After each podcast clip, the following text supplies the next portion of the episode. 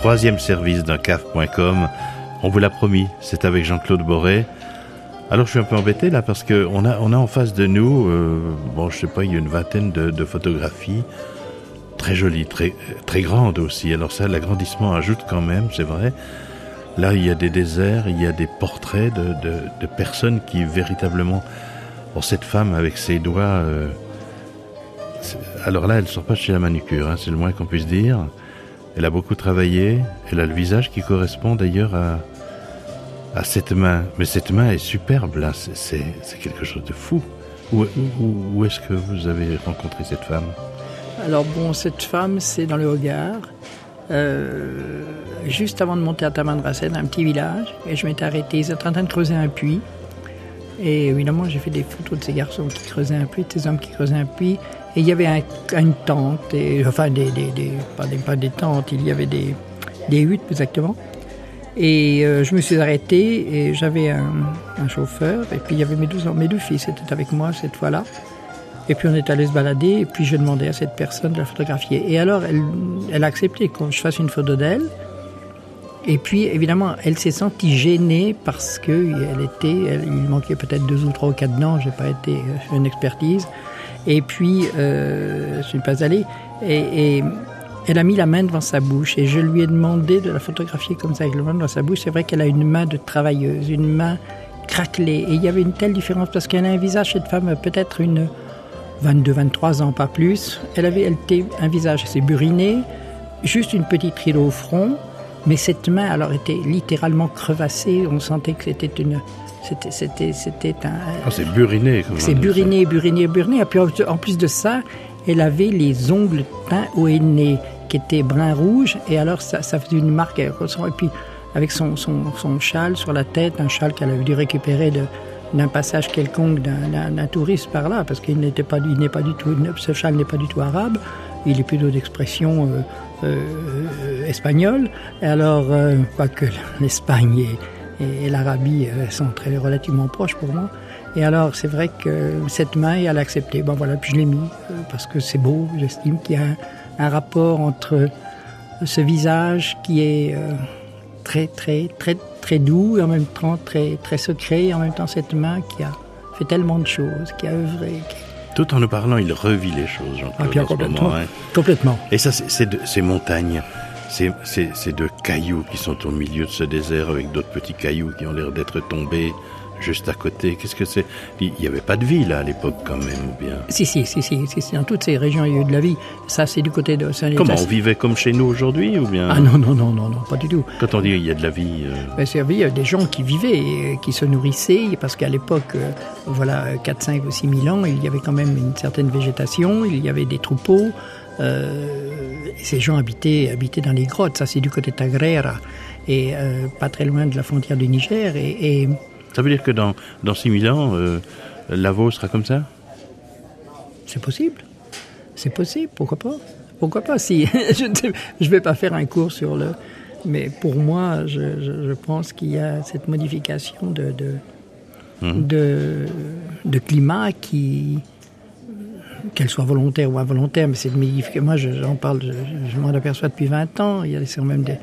Il y a des choses qui se passent. Par exemple, en prenant des photos, on prend conscience de ces choses-là. Tout à fait, parce qu'il y a une chose, par exemple, à la Sécrême, qui est à 2435 mètres, massif cristallin du Hoggar, au nord de Tamanrasset, à 70 km. Une chose est assez surprenante. Avant, il y avait de l'herbe qui poussait au mois d'avril, quelque chose comme ça, fin mars, avril. Et maintenant, pour Noël, il y a de l'herbe. Alors, c'est vert. Et alors... Donc, il y a quand même une modification, il y a une hygrométrie qui est supplémentaire, qui existe depuis 4 ou 5 ans et qui n'existait pas avant. C'est vrai, la preuve qu'il y avait quelqu'un, c'est quand même toutes ces peintures qu'on voit sur d'autres photos, là, à côté, qui datent aussi. Ah bon, ces peintures, ça, sont beaucoup plus anciennes. Elles sont... Il y a des peintures aussi dans les Tassili du Hoggar, il y en a quelques-unes, des gravures aussi. Mais celles-là viennent particulièrement du Tassili de n'Ajjer, qui est à la frontière entre la Libye et de ce massif montagneux longiligne nord-sud qui est à la frontière entre la Libye et l'Algérie, du côté de Djanet, partout par là-bas. Il faut être seul pour découvrir tout cela ?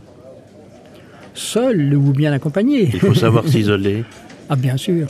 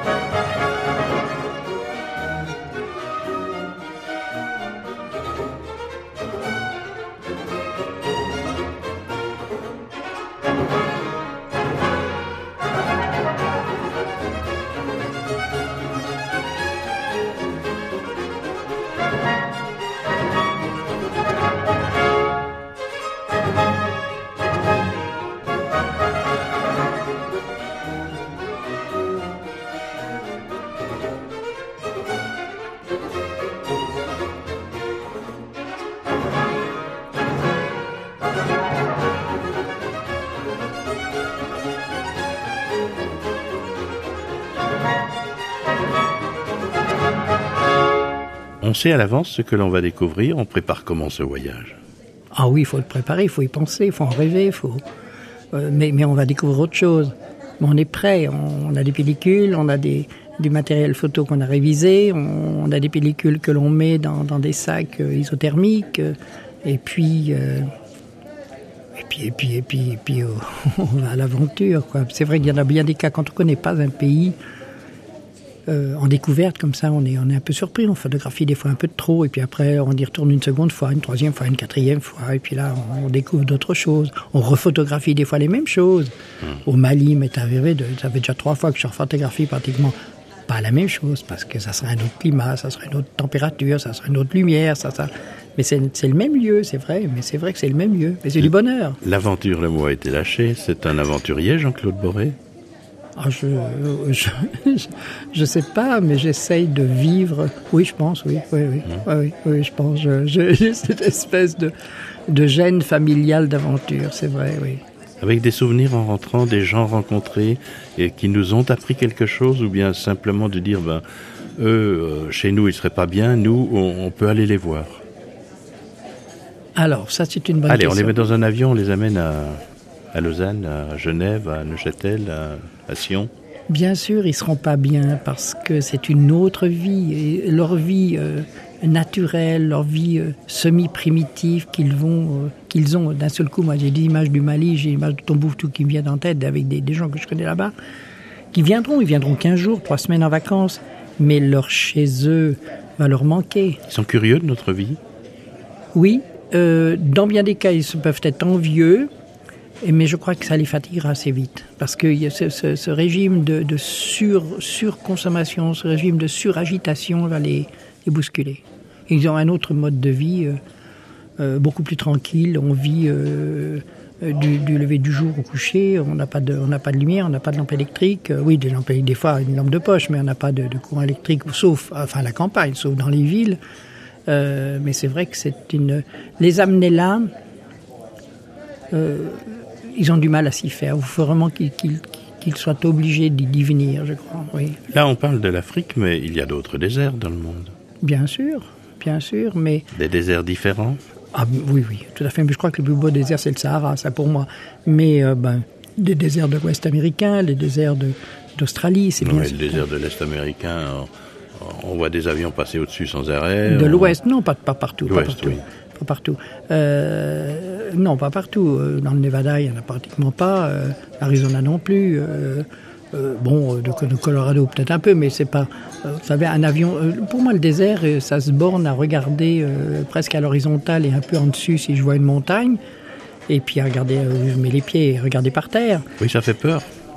Pourquoi ? Le désert. Mais ça fait peur. Il y a les petites bêtes, là. Les petites bêtes, mais... Ce sont nos compagnes, ces petites bêtes. Il ne faut pas les écraser, il ne faut pas les abîmer. Et puis je crois que... J'ai le sentiment qu'une bête sent si on va l'attaquer. Je me suis baladée au Nouveau-Mexique, des fois, dans ce secteur au sud du Nouveau-Mexique, vers Santa Fe, où, le matin de très bonne heure, où il y a plein de rattlesnakes, des serpents à sonnettes, eh bien, bon, il faut faire attention, c'est clair, il faut faire du bruit, il faut marcher. C'est comme dans le nord, en Alaska, ou à tout le genre, dans le Wyoming, il faut prendre des précautions, il faut avoir une espèce de clochette, faire du bruit, taper dans une branche, et puis on prévient les animaux, quoi, puis ils s'en vont.